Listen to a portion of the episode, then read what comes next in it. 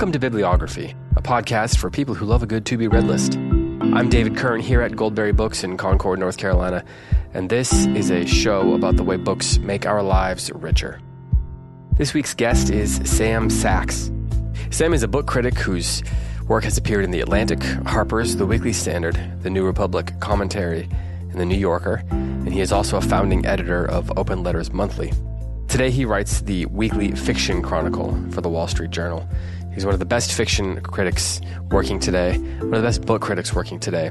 A guy with incredible insight, wonderful, fascinating taste, and, uh, and a broad and creative approach to criticism. We're coming up on autumn here, and that means that a lot of the, the big name books by big name authors are going to be dropping soon. They're going to be showing up on the shelves of the bookstores you love most. However, a lot of books have come out this year. A lot of pretty great books have come out this year. So I wanted to talk to Sam about his favorite works of fiction that he's read so far this year. So a few weeks ago, we jumped on Zoom and chatted about a few of Sam's favorite books that he's read this year.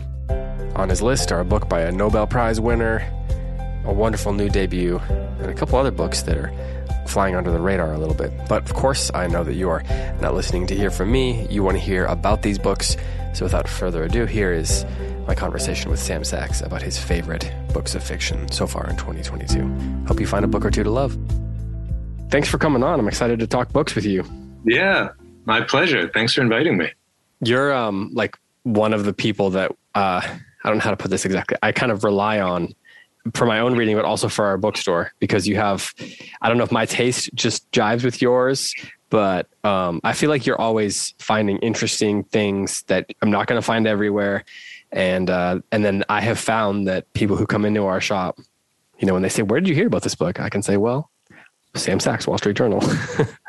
oh, We're uh, lucky to have you out there um, helping curate books for all of us who who read you. I appreciate that. Yeah, the, the one thing I can say for myself is uh, I, I, cover a lot. Is a just the question of volume. I'm I'm out mm. there doing. Yeah, yeah. Virtually three books every week, so I, I, I managed to get to a lot of things. Well, I want to talk to you about some new fiction soon, but I also want to talk about some of the things that some of the books that have sort of, you know, been a part of your life for a long time. And one of the first questions I like to ask people is Do you remember the first time that you fell in love with a book? That's a good question. I, I do actually, uh, or at least one of the first times. It was um, a young adult fantasy series by Lloyd Alexander, and it's uh, the uh, yeah. the Pride Drain Chronicles or the Pride Prydain Chronicles. Pride Drain. Yeah, I think it's Pride Prydain Chronicles of Prydain. Yeah, and uh, I was not a huge fantasy reader. I have no idea why this particular series hmm. Uh, involved me so much, except it must be very good. But it's it's five books and um, the thing that I recall, I, I think I read them pretty quickly because they were all already out. And what I remember is that in the first book, the, the main character is the, the sort of the humble hero who rises to save the kingdom is a is a pig herder, a swine herder called Taran or Taran or something. And he in the first book, he has an encounter with one of the the flying dragons who is um, in the in the in the service of sort of the evil, the evil uh, beast or creature who's who's running the kingdom. And he has an encounter with this dragon, and he the, the dragon is injured in some way, and Taran helps the dragon, which then flies away. So this is in the first book, and then four more books happen, and then the the last book, which is called The High King, which is the the big sort of Lord of the Rings like final battle takes place. Mm. All the dragons are there, and Taran is there and fighting. And at, in the very near the very end, where it looks like he's sort of doomed and he's going to be destroyed, he encounters this dragon that he had saved, and the dragon remembers him, and hmm. there's an there's a there's an important sort of critical thing. And what I remember hmm. is I remember seeing that about to happen and remembering the scene and then realizing that the author had did had done this thing where he planted this mm. initial thing and then had held it for five books in order for there to be this enormous dramatic payoff in the fifth book. And I remember being so astonished by the craft of that and by the ingenuity of that and by and by the dramatic effect that that had on me because I even though I sort of saw it happening I also was incredibly moved and excited by it. Yeah. That's one of the very early reading memories I have where not only did I really love the book but I also loved it on I guess you would call it sort of a proto early critical level where I, mm. I was really excited and satisfied by the by the writing of it, by the craft of it, by the mm. thought that had gone into it. Yeah. So that's yeah. one of the earliest ones. There was a choice there that the author was making, and you were contemplating the actual choice. Yeah, the author had had done something. I mean, it's I know now if you think about it, I suppose it's a it's a pretty standard dramatic trick, or but um, but it's not something I knew about when I first started reading the book. It's not something yeah. when, I, when I read the first volume, I wouldn't have thought, oh, the author's planting a seed that he's then going to Hmm. use, use later, which I would do now if I were reading a similar book. I'd be looking for all sorts of clues and stuff. But Sure. time, I didn't realize it, and then when I re- when I discovered it was happening, kind of in real time while reading it, I remember being completely thrilled by the by by the success of that and how much it moved me, and all the ingenuity of, of doing that. Pardon. Were you a like a big reader all through childhood? I mean, No, I wasn't. I was a normal reader. I mean, I wasn't a. I, no, I. I'm trying to remember what sort of things I read on my own, and I think they were like cartoons. yeah, Yeah. Uh, you know, I don't have a huge memory of what I was reading apart from what was assigned to me in school. What I, when I start to remember being really um, affected by by books, they were school assignments. They were high school school assignments, and they were they were the usual suspects. They were books like like Crime and Punishment and uh, The Lord of the Flies and uh, I remember being completely astonished by uh, All the King's Men, Hmm. um, which I think I read senior year of high school. Um, so it was probably about that time, probably about junior year, senior year of high school, that I kind of realized that I was.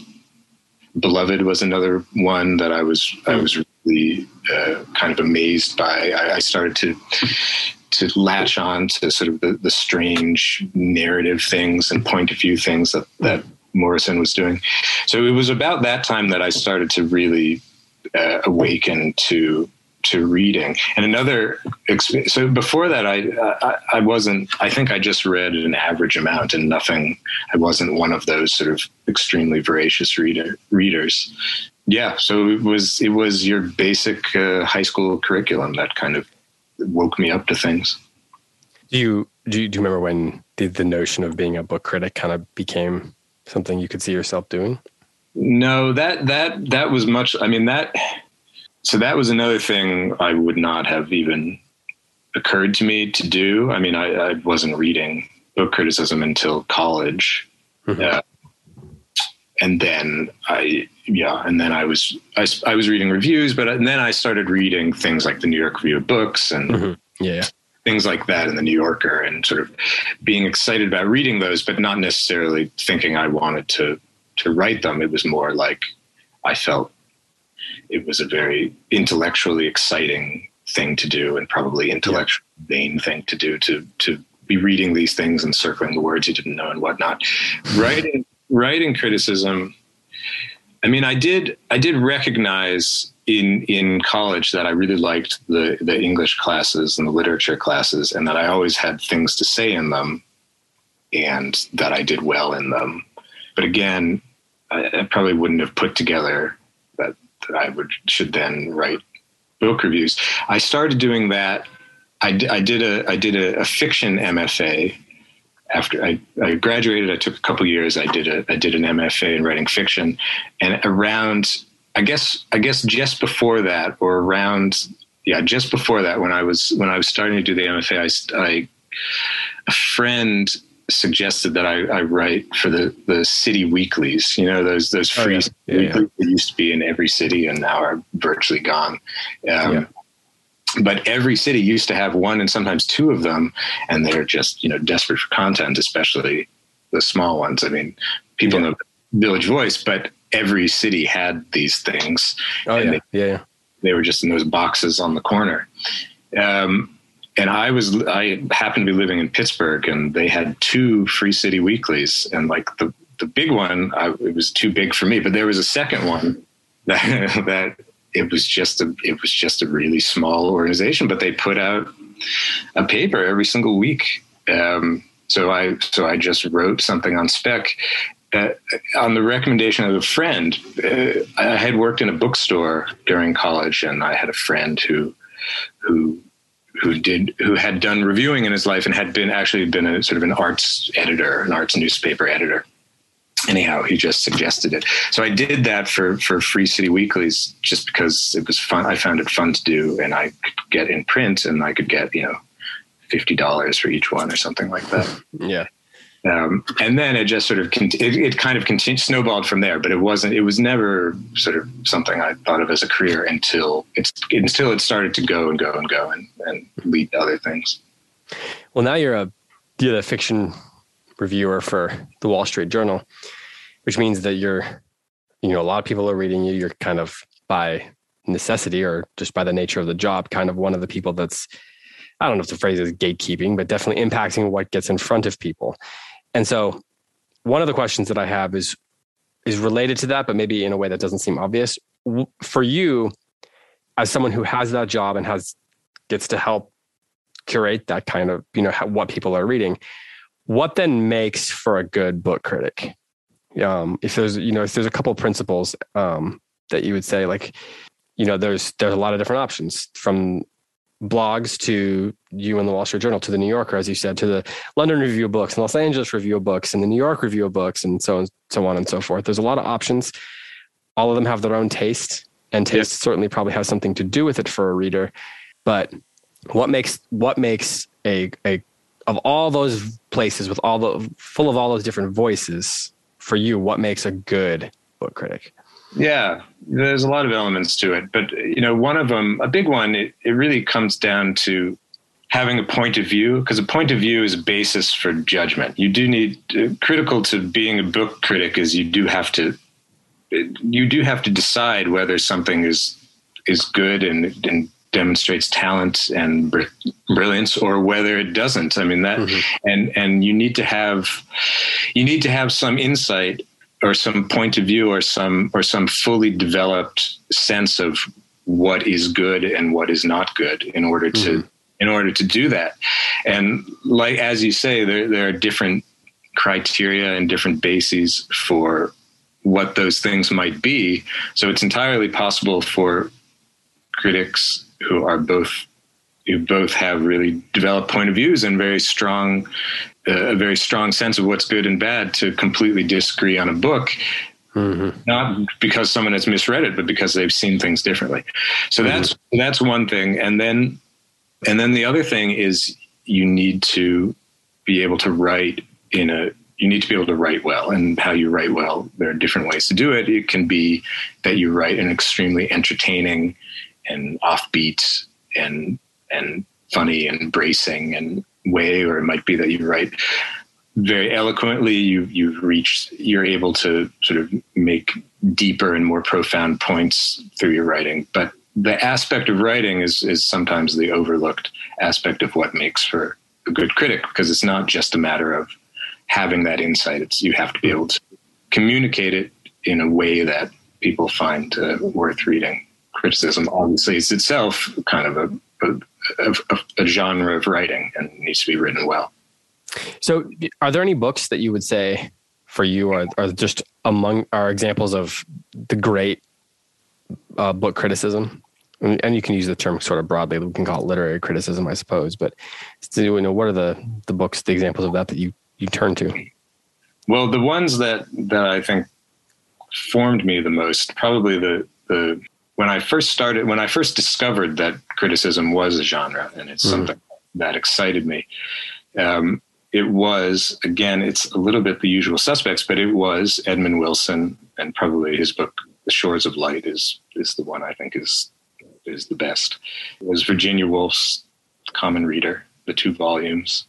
It was Alfred Kazin, uh, American Procession, and and other books that he that he wrote. Let's see who were who were some other. Wait, sorry, which Virginia Woolf book did you say again? I broke up there for a second. Sorry, the Common Reader.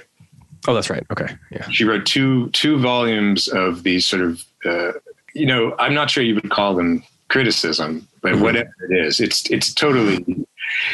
Uh, it's totally sui generis. It's it's totally uh, um, something that can't really be uh, repeated, can't really be imitated.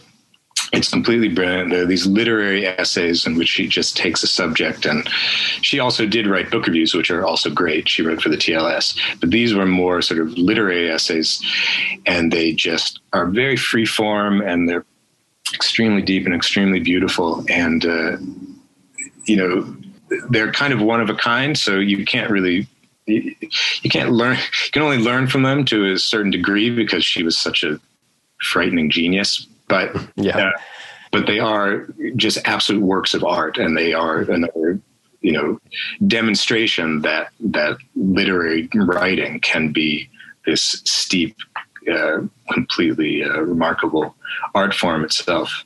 But, so anyway, lots of other sort of classic early 20th century writers. Frank Kermode is probably one of my favorites. Um, that's a little a little bit more recent, um, mm-hmm. but he wrote. He did also write just literary journalism reviews for the London Review of Books and places like that. But then he also wrote these longer, sort of short book length uh, studies of things. And he's, I, I, find him great because he's able to integrate, you know, it, he'll have a he'll he'll explore a theme and he'll be able to bring in St. Augustine, Shakespeare, and then Gertrude Stein, and then DeLillo into the same piece, and it all makes sense, and it's all and it's all it's all investigating the same thing and building on the same idea. Do you think that that's can you be a can you write a really good piece of criticism if it if it if you aren't capable of or if, if the piece doesn't have it it's available to it a wide range of i don't want to say influences but uh, subjects yeah i think yeah i think it probably depends on the piece i think there there are people who have very who who have very niche expertise uh, in in in a in a region or in a part of the literary world who can really shed a little a lot of light. Someone who's a mysteries critic or something like that. Well, definitely that. Oh yeah, for sure that. There are people who are who are experts on on on different genres or different periods of writing or or, or even, you know, people who know a ton about modernism or whatever. Sure. Yeah. Who oh yeah, yeah, they they can shed an enormous amount of, of of light on stuff. You know, possibly those those writings will have a more niche audience, but maybe not. I think those can also be written for for for a general reader. If you're just writing, if you're just trying to be sort of an all around reviewer, then you need to be a little bit less uh, focused and more generalized, mm-hmm. because just because you need to be able to write about more stuff. Yeah. When you uh, are writing a piece for the Wall Street Journal, who is your audience? Who are you thinking of? I mean, are you, are you thinking of the? I mean, you've got people who just get their books from TikTok. You got, you know, the BookTok is so big right now. I mean, so uh, who's the person? Like, who do you imagine? I, know you probably don't imagine a person, but like, you know, the idea that I'm asking about. Yeah, I do. Uh, you know, um, I, I imagine my editor and a couple other friends who are either previous editors or or fellow reviewers it's too it would be too overwhelming for me to try to actually imagine the entire readership of the wall street journal right. i wouldn't be able to do it i would find it paralyzing and also yeah. Also i think you would run into all sorts of you would start to think oh if I start making sort of stereotypical generalizations about who I think the readership is, then I'll start to think, oh, I shouldn't do that book because maybe the readership is not going to like it. But then it's yeah. a, you you you it's it's a hopeless uh, it would it would it would be pretty harmful to think about things that way so yeah i have i have a few people in mind and and and the main one is the editor who's going to read the piece and i want to make sure the piece sort of suits what what he thinks yeah what yeah. he's looking for in a review which you know he's been my editor a long time and it's not like and and we're we're pretty well in sync. So yeah. so really that's just a matter of standards. I'm really just trying to think, you know, I need I want to make this as good as I as I can get it so that he's not disappointed when I file it. Do you actively think, okay, I'm not going to review this book because it's going to get reviewed a bunch of other places? Um mm, maybe. I think I think that more if if I don't want to review the book. Sometimes there'll be a book that I'm just I'm I, am i am tired of the writer or or I'm or there's something there's something I don't or I tried the book and I wasn't excited about it or something. Mm-hmm. But there is so much uh, buzz or so much. I, I used to be much more influenced by by buzz yeah. by sense that something's going to be reviewed everywhere and therefore i should i need to get in on the conversation i need to have my say on this mm-hmm. and now it's sort of the opposite now it's sort of like oh everyone else is going to review it so i can i can opt out yeah yeah. I can do something else instead. So i sort of have changed my my thinking on that. Yeah i, I used to i i used to put much more stock in wanting to make sure that my voice was was was one of the voices that was sort of going to shape the opinion on this or that thing. I'll tell you a thing that has has changed that a little bit was that when I first started, the Wall Street Journal didn't really have a paywall or had a or had a weak one.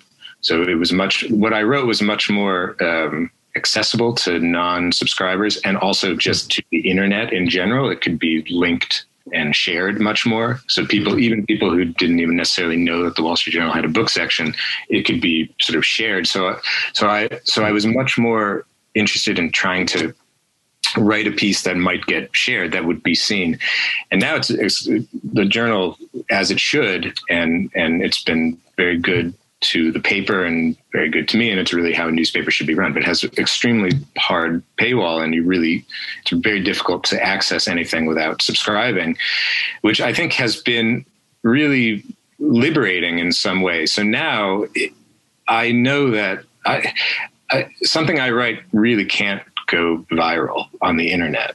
Mm. It can be it can be read. It can be influential in whatever way it might be influential and it can speak to a lot of people because a lot of people subscribe. But yeah. the fact that it's not really going to be sort of something that can be sort of shared around um, means that I don't have to. I, I, don't have to be in that sort of scrum of voices trying to make my own heard anymore. Mm-hmm. It has a readership, and I and, and I can, and that's fine. Do you have to think about this is the kind of book the Wall Street Journal wants to review, though?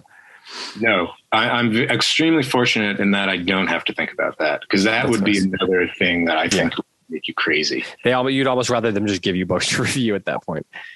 Right, exactly. Yeah, if they if they were going to go down that road, then they could just assign me stuff. But in fact, they don't do that. And in the eleven years that I've been reviewing for them, they never have, and they've mm-hmm. never said, "Don't do this book" or "Please do this book." I, have been everything has been left to my own discretion, and so it's really just about: Am I interested in this? Do I have something of interest to say about this? Um, do I think it's important? Do I think it's you know worthwhile talk to talk about? And that's that's it. Uh, I'm otherwise otherwise it's it's really up to me, and they don't they don't bother me with you know they don't tell me about metrics or you know clicks or anything yeah, like yeah. that I think the editors have to have to worry about that, but they they've been incredible about insulating me from all of those considerations completely. That's great.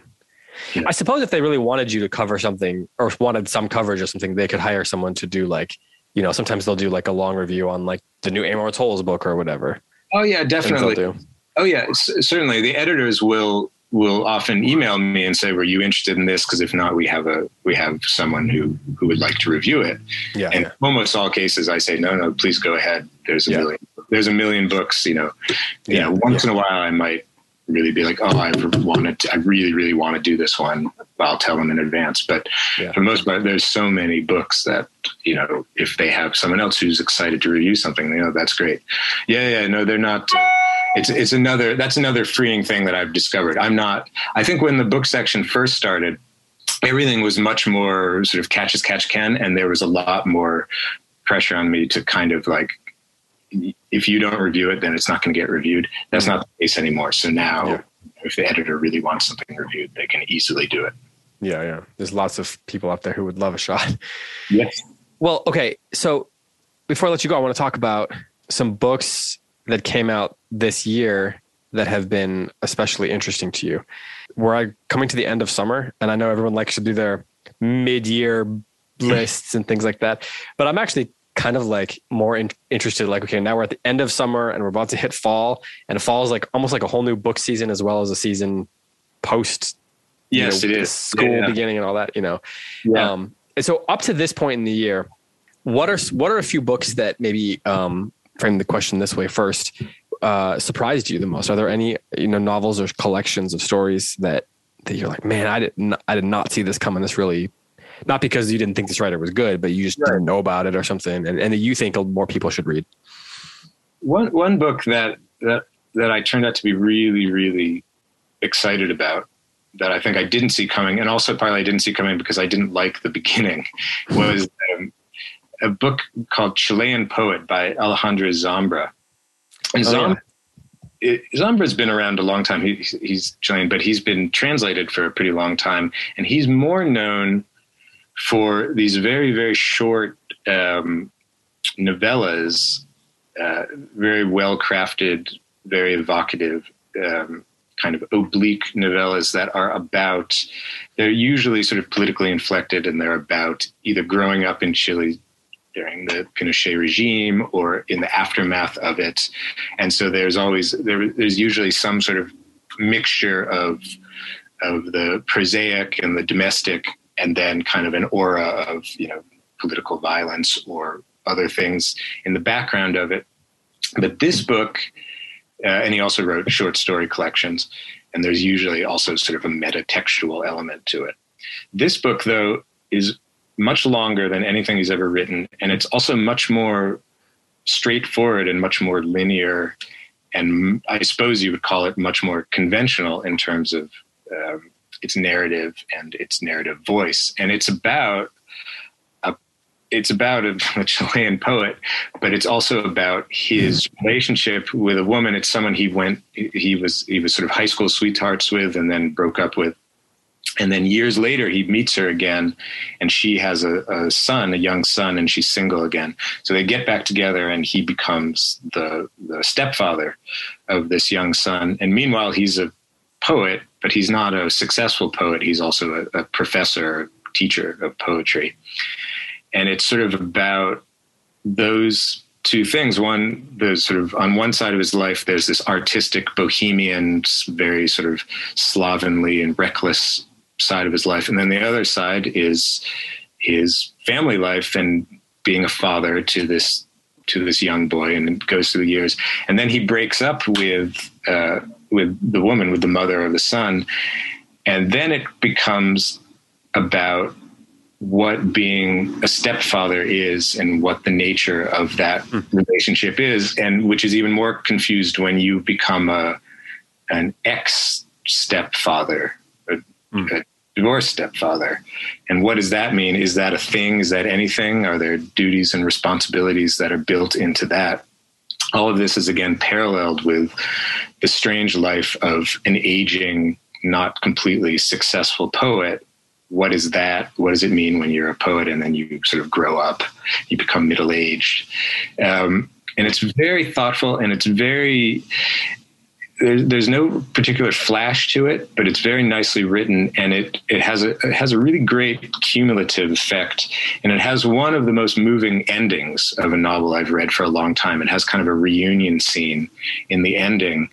Um, and books rarely have good endings. I, I find it's very hard to yeah. make ending good. I can think of a couple of fairly big books this year that your major complaint was that it ended in, or the final sections were not yeah. up to par with the rest of it. Yeah, yeah, which I think is probably usual. I mean, even even often in very good books, you just sort of go, "Well, it's hard to end books," and that was pretty good. But but this yeah. one was genuinely, um, it really feels like an arrival, and kind of the book comes into focus in the ending. That's what you're mm. looking for in a really good ending when mm. yeah when you you didn't quite you didn't entirely grasp all the aspects of the book and then they resolve themselves. They come into focus or they deepen in this sort of ending scene becomes so it's so it's genuinely cumulative genuinely cathartic. Uh, and this book has that in in a way that really really surprised and moved me. So that so that's one that I, I've Chilean poet. Chilean poet by Alejandro Zambra. Um, yes I think it was Grove publish it. But you know, don't don't. It's got a good cover. We've had that on, one, yeah, on the shop. Uh, yeah, so that was one. Do you have a um a book that you think is maybe maybe it was one of the ones that surprised you, but you have a good feeling about that it might show up on your end of the year list, even though it came out much earlier? Um, that that's probably one. Um, yeah, I'm not not sure about that that list. I mean, you got a ways till you got to do that. I got a ways to go, yeah. And as you say, a lot of things come out in autumn, so I'm not I'm not sure about that. But one one book that I was probably less surprised by, and I was more I where I was I had a good sense about the author because I had liked her previous books. Um, an Irish writer named Sara Baume.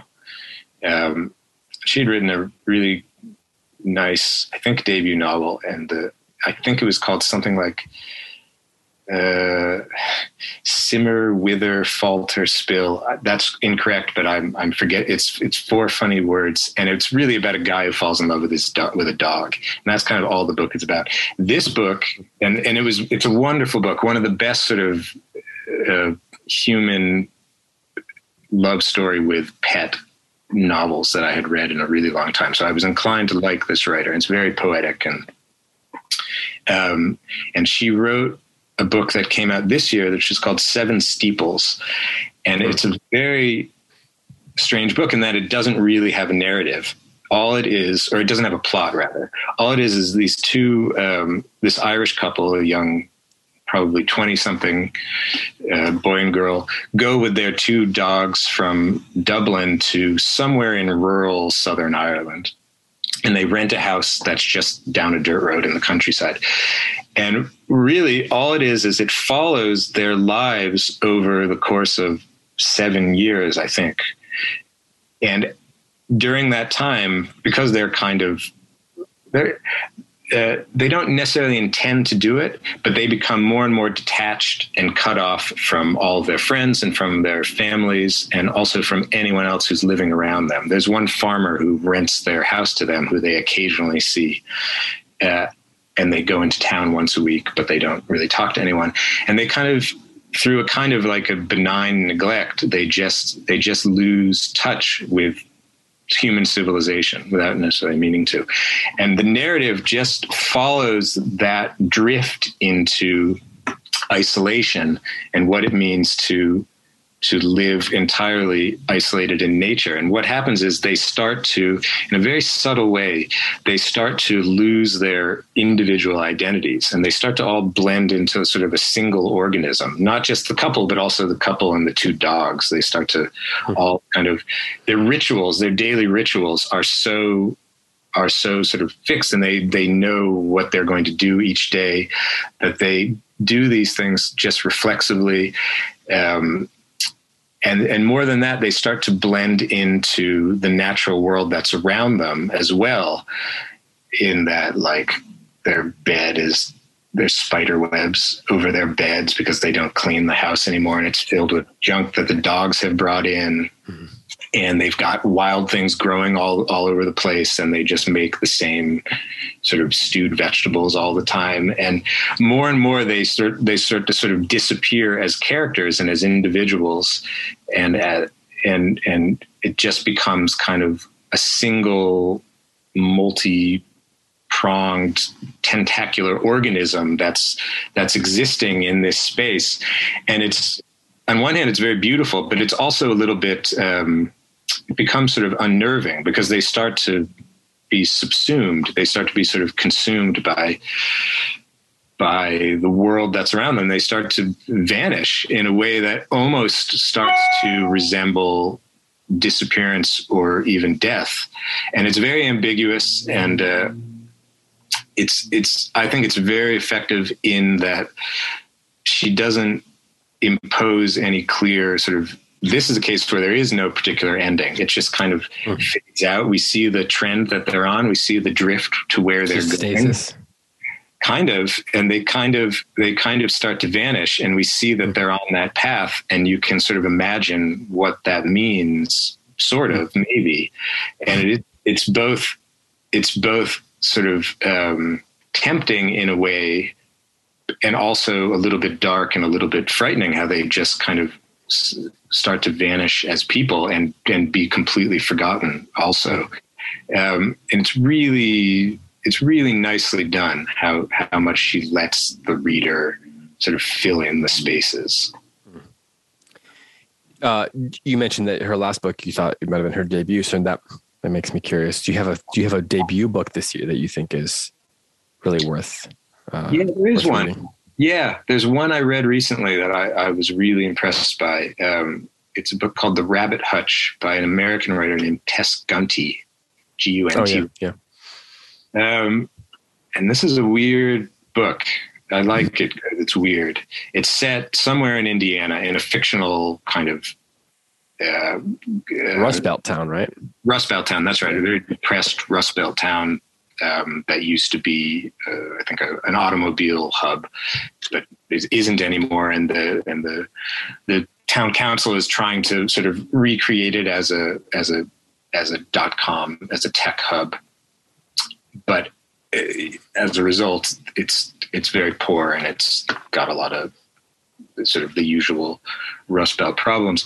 And the main character, so in one sense, this book is about this main character who is um, is a, was was in the foster system, and clear, even though the book doesn't go into it, clearly had you know traumatic uh, upbringing in the foster system and now is over 18 so she's aged out of the foster system but she's living in kind of a um, a subsidized apartment building with three other aged out foster children. And it, on, on one hand it's just about kind of her coming of age or her attempt to to deal with her past and to and to and one of the main sort of story plots is when she was in high school, she was she had an affair with one of her teachers, and then it didn't go well, and she's and she's extremely sort of upset and left extremely mentally unstable because of that. So on one hand, there's a very sort of almost typical generic coming of age, you know, traumatized background, bad relationship, breakup story. But uh, it it uh, expands beyond that because um, the author gives it multiple points of view. So she creates lots of other characters, including the roommates of this main character, but also just other people who live in their in their um, apartment building. So there's lots of different points of view, and those different points of view all start to add up to a more composite picture of this town and of sort of its depressed circumstances, and also of the kind of collective madness that it has uh, created in all the people who have lived in this in this town and who are all sort of interconnected because they live in the same building and they're always crossing paths and they're always having sort of slightly aggressive potentially violent um, loomingly violent interactions with one another. Uh, so it creates this sort of choral novel, but everyone is sort of linked in the sense that they're all extremely unhappy. They're all very misanthropic. They're all yearning for some sort of some sort of uh, escape or some sort of release or some sort of answer to what's going on, and and that adds up. The the collective nature of that creates uh, a world that's very unstable, that's very strange, that's very bizarre, and that and that um, expands into a kind of um, almost an allegorical world where everyone is on this sort of spiritual quest and everyone is is in this fallen spiritual state and is trying to is trying to crawl out of it or, or climb out of it in some way. So the book there's a really nice um, instability in the book in that on one hand it's just about you know this this young person who's had a bad background and is and and the and the consequences of that. On the other hand it's this strange sort of allegorical panorama of all of these people in suffering from spiritual torment who are looking for you know you know quasi mystical quasi religious answers to to to to to get out of it um, and it's it's very hard. You never quite know which is which. You're never quite on firm footing. Is this sort of meant to be this religious allegory, or is it meant to be a work of realism about a really depressed and unstable and mentally unwell place? And that uh, that instability creates a lot of tension and a lot of interest. Yeah, that's I I started reading it. I haven't I haven't gotten more than I'm like a quarter of the way in, but um, not I haven't fin- I haven't not finished it because I don't enjoy it. I just you know there's so many things to read and so much to do. Do you do you have a um, a book that you like this year that uh, has not been able to just for whatever reason weren't able to include it in your reviews? It hasn't shown up in the in the pages of the Wall Street Journal. Uh, let's see. Have I read anything all the way through that I haven't reviewed? Um, I'm not sure that I have to tell the truth. Do you have anything you're excited for this fall? Like, like you can't either you can't wait to review or. Well, one thing that's coming up that I am pretty excited about is uh, is uh, the the latest book or the latest book to be translated by the the newly minted Nobel laureate Abdulrazak Gurnah, um, which is just coming out at the end of this month. Who again another another case of a Nobel winner who I had never not only hadn't read but hadn't heard of, which which happens quite a lot. Um, so I had no idea what to think, and I had no idea what I would encounter. And I was really impressed by the book. It's really uh, uh, it's something I'm I'm going to review soon. That will be out in review. Um, but it's a historical novel. It's extremely. Um, I guess the way I would put it is it's extremely adult. It's it's very reserved. Um, it's very grounded in history, but not not in a dry way. It's also it also has a strong narrative line. Um, it's it it integrates big historical currents, World War One and and uh, colonial wars in in uh, East Africa, but it is it is very steeped in the day to day life of characters who are just average people, just ordinary characters, uh, and it manages to stay in their lives, give their give their lives a lot of dramatic meaning, a lot of emotional, a lot of moral weight, while also illuminating these larger trends of history, and it does it without any particular flair or any tricks really um, uh, and and it, and it has a kind of an authorial reserve an authorial distance. Very often in the books we read now, the author is very present, and often you can't distinguish between the narrator and the author, and you're not meant to. Yeah. So that's the most common way to write now, and this is this is the opposite of that, in which the author is this sort of extremely distant intelligence who who is nevertheless controlling and manipulating everything but in such a way that you you hardly feel it and you do feel that as though this chronicle is just playing out naturally before you and these lives are just unfolding in an extremely real and and and uh, and moving way. So so I'm excited to write about that and I, I I think if this is the first uh, encounter people have with this with this writer, they they, they what should. did you say it's called again? It's called Afterlives. Mm. It's mostly about it. The the the big crisis is World War One, as it's fought in Africa between colonial powers. But of course, it's the the Africans themselves who are who are made to do the fighting. Mm. And it's kind of about people who survive that in different ways and what they did with their lives afterwards and the lives that they that they sort of put together afterwards. Mm. Uh, yeah, and it's it's uh, it's it's it's really really nicely done. I, I, was I was really happy to have read it and happy to then know because he's got a lot of other books. Happy to know they're probably they're probably pretty dependably good. So there's probably a, there's a huge uh, horizon of very good books that are now out there. Hmm. Do you? Uh, how much credit do you take for the Netanyahus winning the Pulitzer Prize? How much credit do I take for it? Well, I feel like you were the first person that I saw really like, you know, and then you had it on your. You had, I think, you had it on your top five. Yes. At the end of last year. Yes. Well, I was one of the jurors. I was on the Pulitzer jury. So, oh, so I, then a lot of credit. there was five people on the jury, so I was one of the five who. Twenty percent.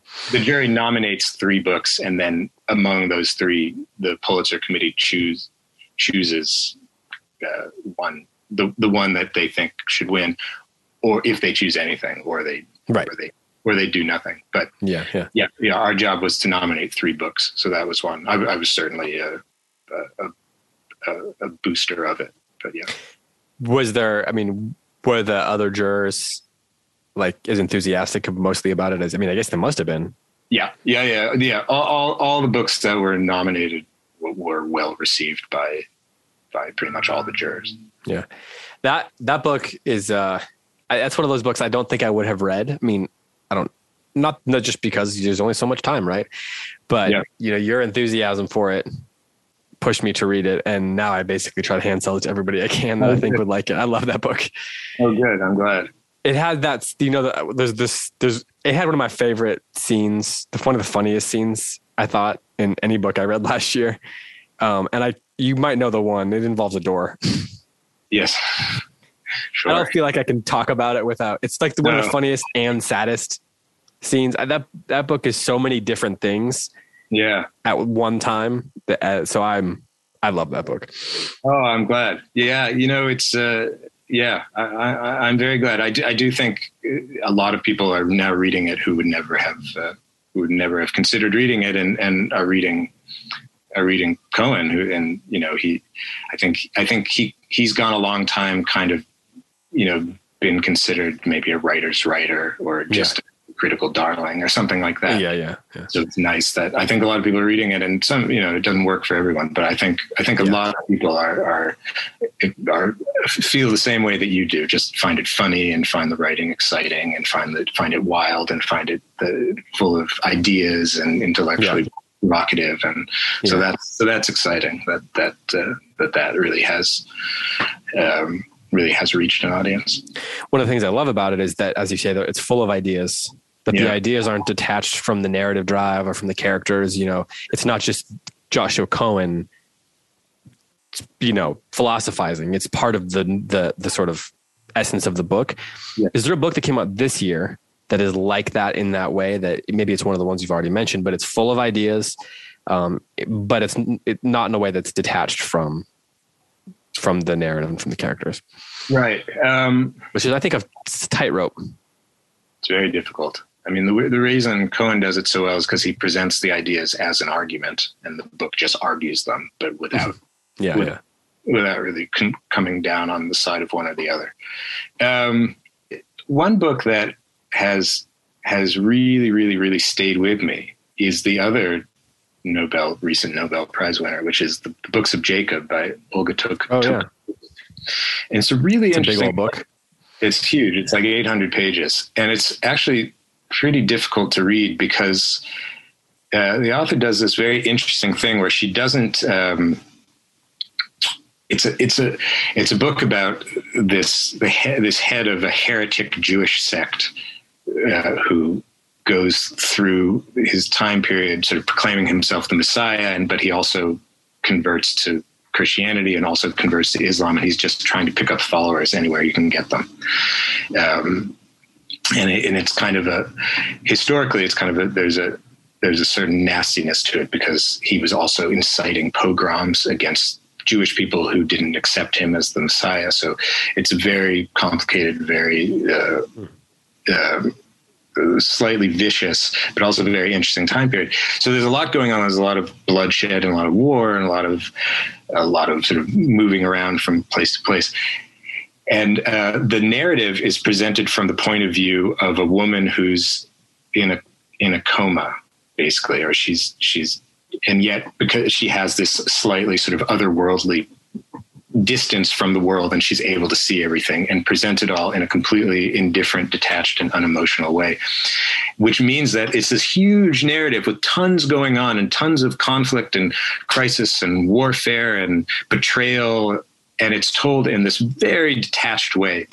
So as you're reading it, you sometimes think, oh, God, you got to pick it up a little you know put some muscle into this more because it's just it's i'm I, am i am so distant from all the stuff that's going on and it's i'm not being sort of engaged from scene to scene as much as i would like to be so it's so sometimes you really have to read through it but i have found so i finished it and i was immensely impressed by it. it it demonstrates just an unbelievable amount of learning and and historical knowledge and also writerly control but i sort of thought but I don't know if I love, you know, I'm not totally sure how much I recommend this book unless it's to a very specific reader who's interested in the subject.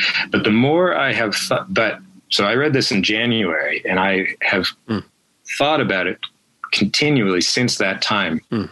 And I realize that it's working on that sort of authorial distance has basically meant that I've, it, the, the story and the scenes in the book have required a huge amount of time to reveal themselves because they don't reveal themselves so much in the moment because there's no real dramatic crisis. There's no, no, nothing dramatic is happening. So um, it's notionally dramatic, but latently dramatic, but it's not actually sort of told in a dramatic way. But with distance, you realize that these scenes and these arguments that are being that you know these different groups, the the Jewish groups and the and the and the Christian aristocracy and the and the heretics and the Jews who go with the heretics and all the different political factions. They're all sort of arguing to stuff and discussing stuff and having different points of view. And it's not stressed at all, it's not emphasized, and yet all of those conflicts are present and are carrying the story forward in an incredibly subtle way. And I realize that I have been thinking and thinking and thinking about those things basically nonstop since I finished the book mm-hmm. and realizing that it's one of the rare books that I probably would want to reread because I probably would get tons more out of it. Uh, a lot of it having to do with the the the differing philosophies and theologies and mm-hmm. political arguments that are yeah. being that are being played out and intellectual arguments that are that are taking place that are so subtly and sort of uh, non-emphatically conveyed that you know I just didn't I just didn't totally grasp them. So this is one of the books that I have loved reading about. I'm so glad whenever there's a long work of criticism about it because it's one of those books that I need elucidated. I think is mm-hmm. one of those books that that criticism can really really help. You would want to read a lot of criticism along with it. Hmm. You just mentioned rereading. You've mentioned five new books here. Um, how much uh, are there any? Well, let me put it this way: Are there any books that you try to read every couple of years, or you know, that just kind of like are part of your? I mean, your job is reading. Yeah. So yeah. it makes it probably a little tough. Yeah, it virtually rules out that kind of thing. I used to do that. Um, well, actually, I, I'm not even sure I did used to reread so much. I used to be so conscious of the scope of the vastness of the canon and of yeah. all the things that I wanted to read that I was I was much more inclined to try to read a new thing or try to be completist about a certain writer than to mm-hmm. than to reread. So I still don't reread so much. Yeah, um, there's a new Vasily Grossman book.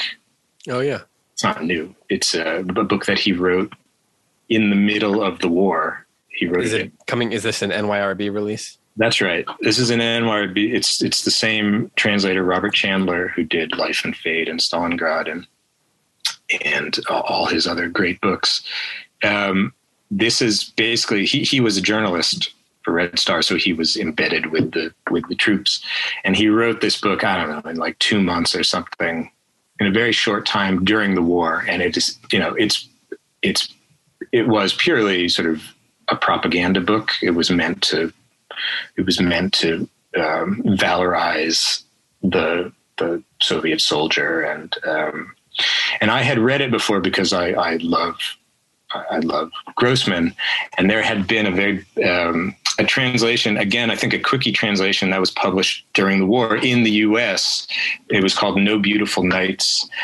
Uh, it was probably extremely uh, edited and condensed and expurgated and Bowdlerized and changed. And you know, I found some some cheap online copy and read it just because I was interested in in reading all of his stuff, and it was you know it was interesting but largely disposable.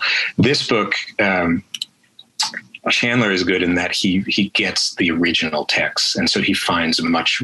The original text was much richer than mm. than than the thing that had been translated in the U.S. And he finds all the nuances in the writing. So even when Grossman was writing, you know, you know, a book in one month during the nights with the army while he was being shelled, he still he still had all and it was writing pure propaganda. He still was an artist and he still yeah had all of these he was really gifted at at small little things at seeing small things about the natural world or small habits that soldiers had or small things that spoke to camaraderie or you know or small things that indicated the pathos of of people dying. So that's been retranslated. Um, I think it's called "The People Immortal," believe that's what it's called. Um, and that that that's been really interesting to read. It's still not like one of his great books, but if you're if you're if you're an admirer of this writer, it's very much it's very short and it's very much worth reading, especially for the context of how it was written.